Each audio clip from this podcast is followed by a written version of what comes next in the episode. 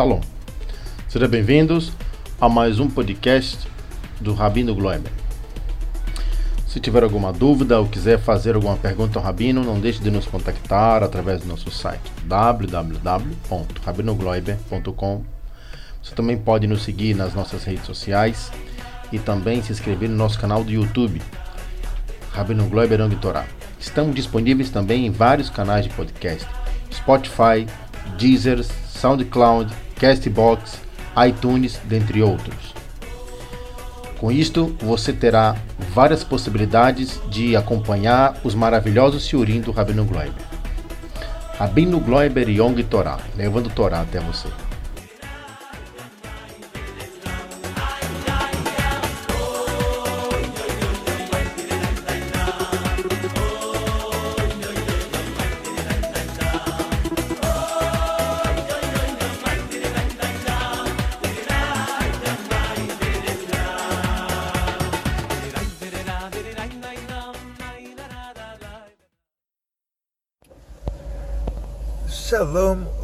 Ubraha.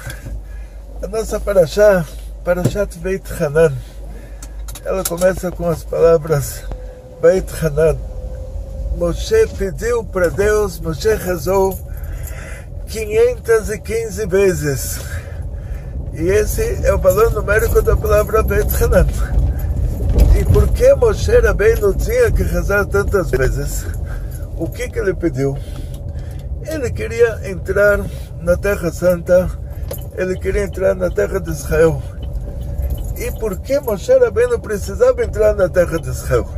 Imagina hoje se é, é, existe uma ordem divina que todos os judeus vão sair da África e mudar para os Estados Unidos, vamos, mudar, vamos dizer assim, para a Inglaterra, para a França, para a Alemanha e vão dividir aí a Europa em 12 e cada tribo vai receber uma parte.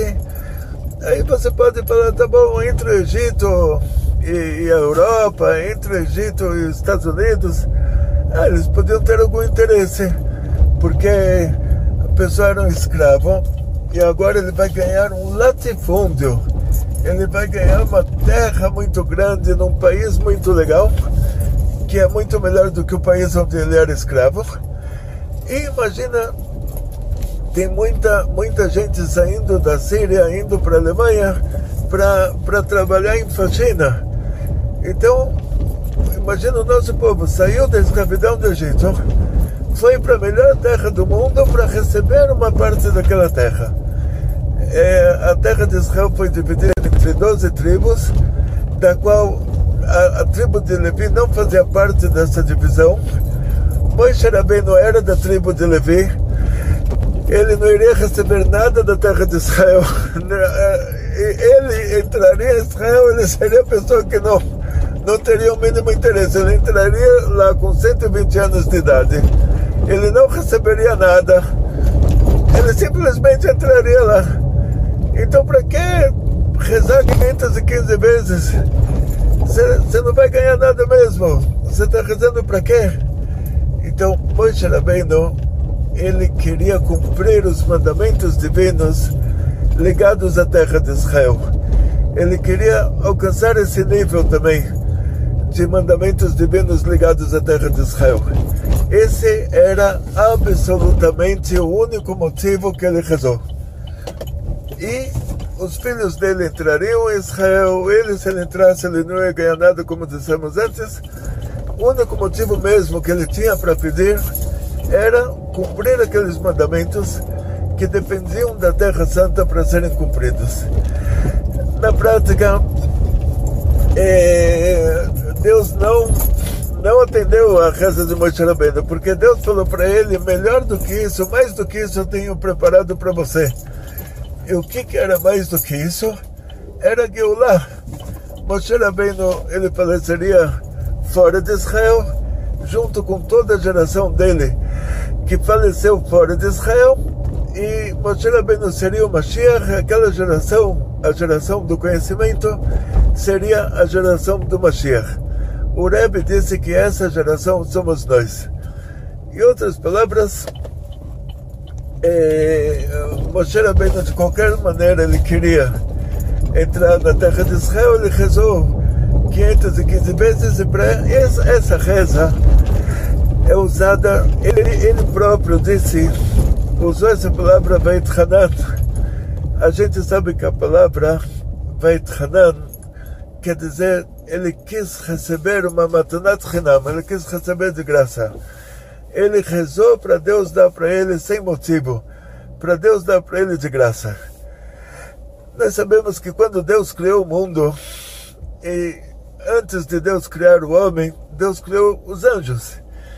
Por que Deus criou esses anjos? E não só que Deus criou os anjos, Deus ainda falou para os anjos: façamos o homem, vamos juntos fazer o homem. Mesmo que depois Deus fez sozinho. Deus fez o homem sozinho, mas por que Deus falou para os anjos: façamos o homem? E, e mais uma, um detalhe Deus falou para os anjos: façamos o homem a nossa imagem e semelhança. E, e, e, depois Deus fez o homem de barro. E a gente sabe, está escrito nos Dez Mandamentos, agora na nossa paraxá também, que a gente não viu nenhuma imagem, nenhuma semelhança. E com certeza, é, se uma pessoa falar que Deus é feito de barro, que os anjos são feitos de barro, essa pessoa está tá, tá com problema então, na prática, o que é essa imagem e semelhança? Diz o Zohar que a imagem e semelhança é a emanação divina por meio das dez sefirot, que antes das dez sefirot, é, Deus é infinito. Nas dez sefirot de Tzilut, Deus coloca um limite na Chesed, mesmo que esse, esse limite, ele ainda tem lá no Atzilut um aspecto infinito. No primeiro mundo, vamos dizer assim, que os receptáculos e as luzes estão equilibrados. Lá começam 10 sefirot, que elas fazem mais ou menos um limite na revelação divina, que elas são o, o intermédio entre o infinito e o finito. É, de lá surge, desencadeia o mundo finito, e elas são, por um lado, elas, elas são conectadas ao infinito, por outro lado, elas fazem existir o finito. Então, isso que Deus chama de imagem e semelhança. Quer dizer, a nossa alma, que ela é uma parte de Deus, que ela surge lá, ela, ela, ela surge nesse mesmo aspecto de 10 sefirot, que é um aspecto que conecta entre o infinito e o finito. Ela vai, ela puxa para o limitado, para o finito, mas ela é conectada ao infinito. Ela ela está entre entre. Então, o, a imagem e semelhança divina são essas dez sefirot. O que acontece na prática, depois disso Deus fez o homem de barro, que o barro, o, Deus não o, o nosso corpo material não é nenhuma imagem, nenhuma semelhança. Como contei para vocês uma vez sobre uma pessoa que é, um, um, exemplo, uma, se uma pessoa fosse para um lugar mais paradisíaco do mundo, fosse lá para as ilhas da Indonésia, para as ilhas do Oceano Pacífico, voltasse e se encontrasse com uma menina que nasceu cega, nunca chegou nada na vida, e contasse para ela que ele estava numa ilha maravilhosa e a menina lá na cabeça dela, preto, mas preto igual preto, já estou imaginando a ilha e na ilha tinha um mar transparente, preto, mas preto igual preto, já estou imaginando o mar. E no mar transparente tinham peixes coloridos, preto, mas preto igual preto, já estou imaginando os peixes. E na cabeça dela está tudo preto, ela acha que ela está imaginando tudo. Então, isso não é nada ainda em relação a nós, quando a gente tenta imaginar uma coisa espiritual. A gente não tem o sentido para imaginar a coisa espiritual. Então, quando Deus cria o homem, a sua imagem e semelhança, a gente sabe que essa imagem e semelhança está se referindo somente ao lado espiritual do homem e não ao lado material do homem.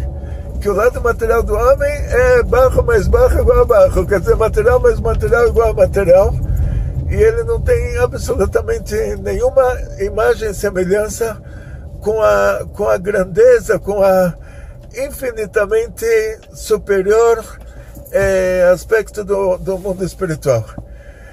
Então vamos voltar para o nosso assunto aqui, que é o, que é o, o mais importante. Estamos falando de um tribunal divino que, que quando Deus cria os homens, eh, cria o primeiro homem, o, o Adão e Havá, ele já tinha criado os anjos, já tinha montado um tribunal divino para fiscalizar o comportamento do homem e também o comportamento divino. Na hora que o homem pede para Deus alguma coisa, esse tribunal divino tem que aprovar esse pedido. Deus não pode sozinho falar, tá bom, meu filho, se o seu filho te pede alguma coisa, se o seu filho te pede alguma coisa, você não vai dar? É sua filha, você, não vai conseguir não dar. Então Deus já antecipou esse, a solução para esse problema. Deus já sabia que Deus ama cada um de nós mais do que um casal de 100 anos de idade amaria sua criança, seu filho que ele estivesse com, com 100 anos de idade, o primeiro filho Deus ama a gente mais do que esse casal de 100 anos de idade amaria o próprio filho. Então, Deus sabia que o que a gente pedisse, Ele iria dar. A gente merece, a gente não merece. Então, por isso, Deus já fez esse tribunal divino, já criou os anjos antes de nos criar. Já falou para eles: façamos o homem, quer dizer, vocês vão interagir com o ser humano que vai ser criado. E é, Deus não vai poder fazer tudo que ele quer para nós. Porque esse tribunal divino vai ter que autorizar o que Deus vai nos dar. Então, o que, que adianta rezar e para que rezar? Se Deus tem um limite que Ele próprio criou, que é o tribunal divino que vai fiscalizar se a gente realmente merece o que a gente está, se realmente é permitido nos dar, não se a gente realmente merece, mas se vai ser permitido nos dar o que a gente está pedindo, então, o que, que adianta pedir? Então, vamos agora para o principal. É um exemplo prático que acontece na casa de cada um de nós. Você tem uma filha e a filha de noite ela acorda, ela vai para a geladeira e ela come aquele doce que você é, pediu para ela guardar, você não queria que ela comesse aquele dia. Então, de manhã você acorda, você vê que, que o doce não está mais lá e você descobre que ela acordou no meio da noite e comeu aquele docinho. Aí você tem dois jeitos de, de resolver o problema. Um jeito é, é dando um tapinha no traseiro dela e falando para ela assim: olha, a próxima vez que você desobedecer o papai, você vai ganhar mais um tapinha. Então pensa bem antes de fazer coisa errada. Então o que, que ela ganhou? Um tapa. Mesmo que a gente não faria isso, mas vamos dizer, é, teoricamente falando. Tem um outro jeito de resolver o problema.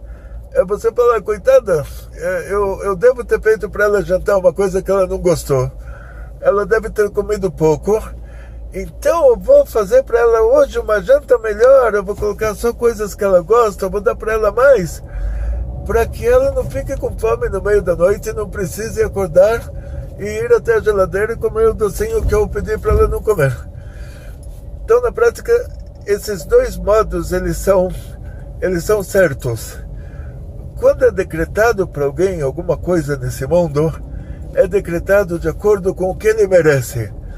Então, vamos dizer que foi decretado para alguém que, de acordo com o que ele merece, ele vai levar o tapinha no, no, no traseiro e, e, e, ele vai ficar com medo de fazer a coisa errada de novo para não levar mais um tapinha. Mas, se ele pede de graça, mesmo que ele não merece, um outro comportamento, tipo, se ele fala para Deus, olha, me dá muito dinheiro, muita saúde, muitas felicidades, e isso vai me desmotivar de fazer coisas ruins, vai me motivar para fazer coisas boas, então isso também é válido. Não é o que ele merece mas também é permitido.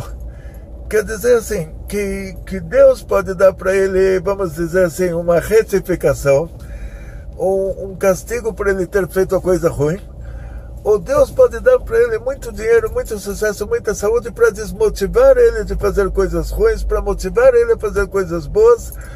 E isso, e na hora que ele que a vida dele melhora, ele se arrepende de ter feito as coisas ruins.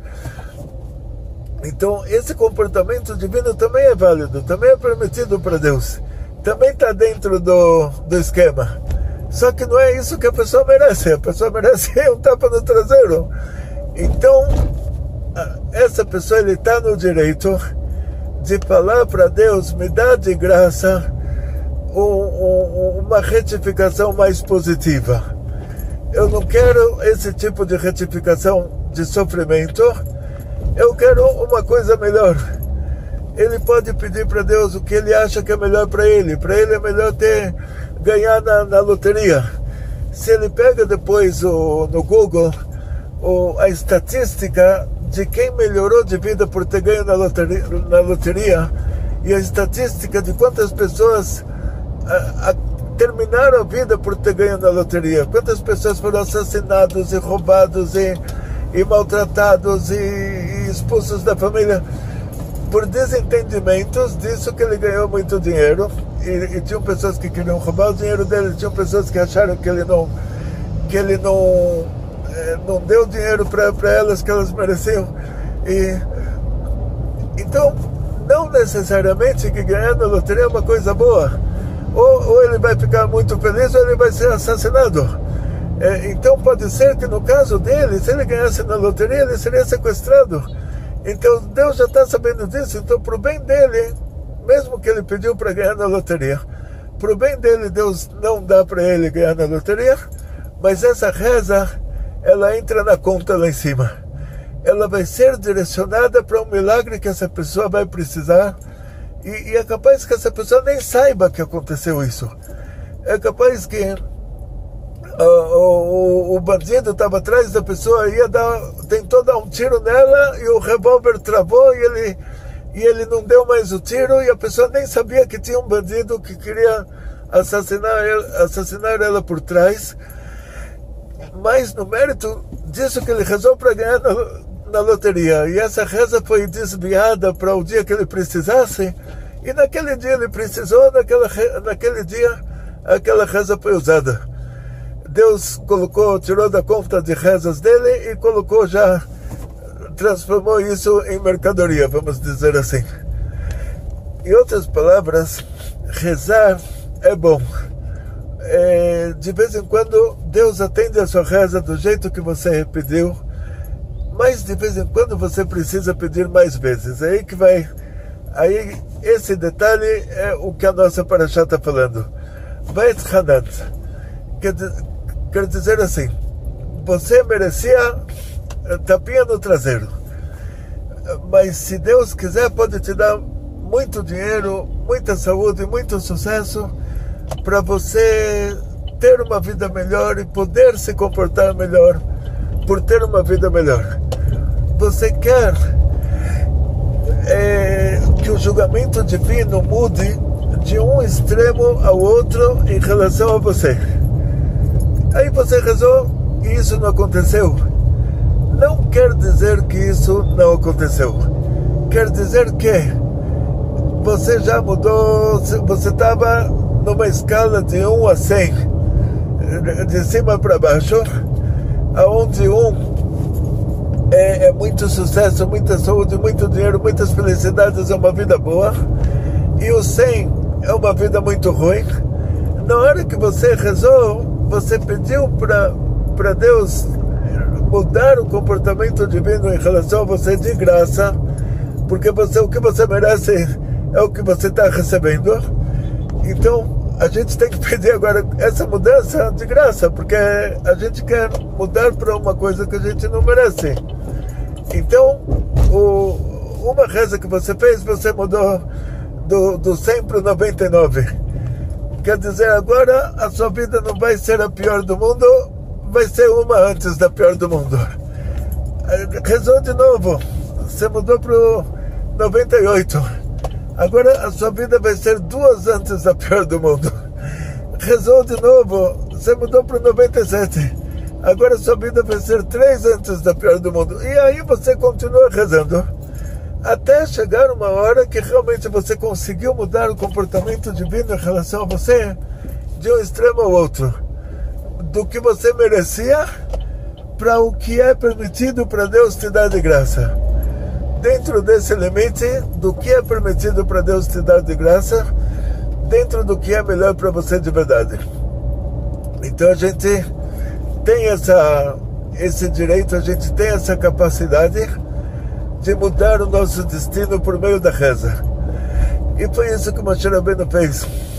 E depois que ele rezou 515 rezas, Deus falou para ele: agora você é obrigado a te dar o que você está pedindo. Então não reza mais nem uma vez, porque se você reza mais uma vez, eu tenho que te dar isso, e eu tenho para você melhor do que isso.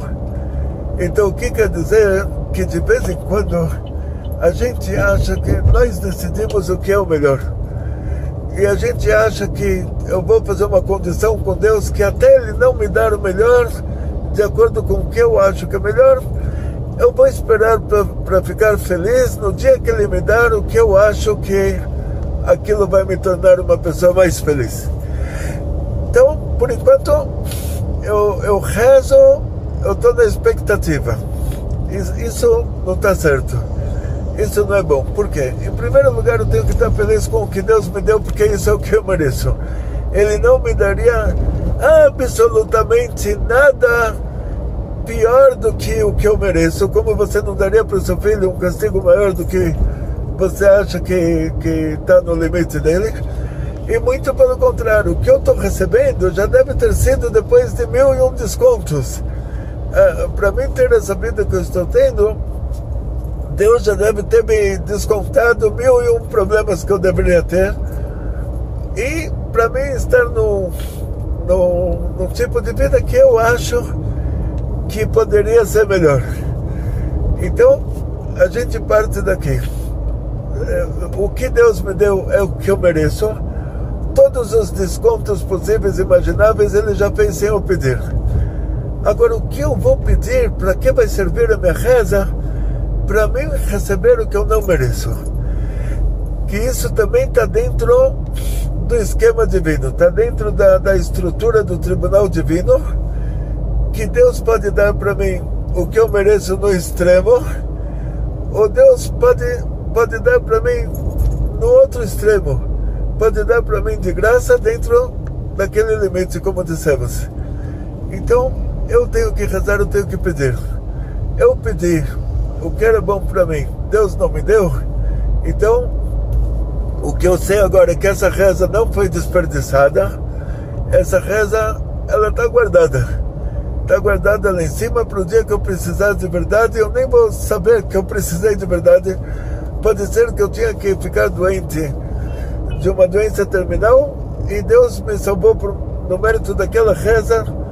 Eu, eu não peguei aquela doença. O meu corpo, o meu organismo é, matou a doença antes dela se expandir.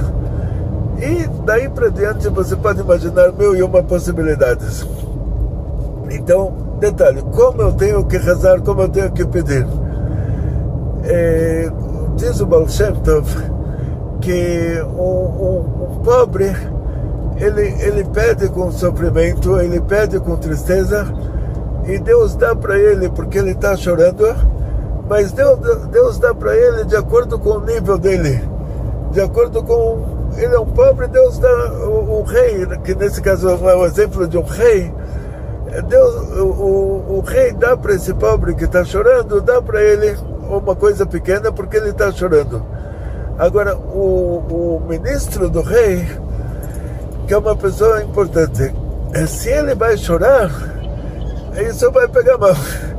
Então, o que quer dizer? Ele vai chorar, quer dizer que alguma coisa aqui está errada. Esse governo não está funcionando. Então, ele vai com muita alegria, ele vai pedir para o rei, e, e, o rei vai dar para ele de acordo com o nível dele. Então, diz o Baal Shem Tov que nesse exemplo é Deus e nós. Se você pede com alegria, você está pedindo como um filho que está pedindo para o pai, como o ministro que está pedindo para o rei. Então você recebe muito mais. Se você pede com tristeza, já está assim, você já está falando, Deus, o culpado é você. Olha o que, que você me fez. Pelo menos me indeniza 1% do que você me causou. É, é um problema. Rezar com tristeza é um problema. Você está falando, olha, o que você está me fazendo eu não mereço, você errou no meu julgamento, e agora faz chubá e conserta. Você está falando isso para Deus. E sendo que lá em cima não tem erro, o erro geralmente é aqui embaixo que a gente se conhece de uma reencarnação, mas a gente não se conhece das outras. E a gente sabe que o que a gente está vivendo hoje é depois de 500 mil descontos. Então, é, é, se a gente vem já chorando para Deus, a gente já está jogando, vamos dizer assim, expressão em português, jogando na cara que, que a gente deveria estar tendo uma vida melhor e que no nosso caso Deus errou e isso não é o certo. E mesmo assim, Deus atende essa pessoa, mas não no nível que ele atenderia se a pessoa viesse pedindo com alegria. Então, sempre que você reza, você tem que saber assim: parte do ponto de partida que o, o que você tem é o que você merece. Se você merecesse mais, imediatamente Deus iria te dar mais. Como uma mãe, que quando a filha merece mais, imediatamente ela dá para a filha, ela não quer que a filha espere nem um segundo para usufruir do que a filha merece usufruir. Então, no nosso caso, assim, cada um, o que ele está passando agora é o que ele merece. Depois de mil descontos. A gente quer agora de graça ter uma vida melhor, é permitido também. Mas aí a gente vai ter que pedir. E a gente vai ter que pedir com muita alegria sem acusar Deus pela nossa situação, sem jogar na cara de Deus, desculpa a expressão muito materializada, sem jogar na cara assim que, que Deus é o culpado pela nossa situação, porque fora nós não tem culpado nenhum pela nossa situação. E, e, e o fato da gente não, não poder ver o, o quadro inteiro é, de três reencarnações livres, que a gente fez o que queria, fez as atrocidades que queria. E na quarta a gente paga pelas três anteriores, que isso que está escrito, que, que Deus cobra da pessoa até a quarta geração para quem faz o mal. Isso não se refere a, ao bisavô, o avô, o pai e o filho. É porque já está escrito na própria Torá que o filho não vai pagar pelo pecado dos pais. Isso se refere à própria pessoa, que ele passou por quatro reencarnações três livres, e três Deus deu para ele o tempo para ele fazer chuva ele não fez, o tempo para ele retificar o comportamento dele ele não retificou, e na quarta ele é cobrado pelas três anteriores. E o fato da gente se conhecer nessa quarta reencarnação como alguém que mereceria ter uma vida melhor, isso não isenta, não, não purifica, não retifica a gente das três anteriores. Então, por causa disso, a gente tem que estar, tá, estar feliz pelo que Deus deu, que isso é o que a gente merece, depois de mil descontos, e pedir para Deus agora dar para nós de graça o que a gente não merece, mas dá de presente. Isso também está dentro do critério divino. Então a gente tem que pedir com muita alegria e, e com muita, muito entusiasmo. E que, que a Kadosh Baruch dê para vocês muito sucesso, muita saúde, muito dinheiro, muitas felicidades e todo dia Rezem com muito entusiasmo, vocês vão ver que a vida vai mudar para melhor e Mashiach vai chegar. Que aí já melhora, melhora tudo. Não só a sua vida, como a vida de todo mundo, a vida do mundo inteiro. O mundo inteiro vai melhorar. Então, novamente, muito sucesso, muita saúde, muito dinheiro, muitas felicidades. Não esqueçam de acessar, se inscrever no nosso canal no YouTube, em todos os canais de podcast é, acessar o site e estudar muita Torá. Kol tu berber ber betzlacha. Kol tu shkoyach.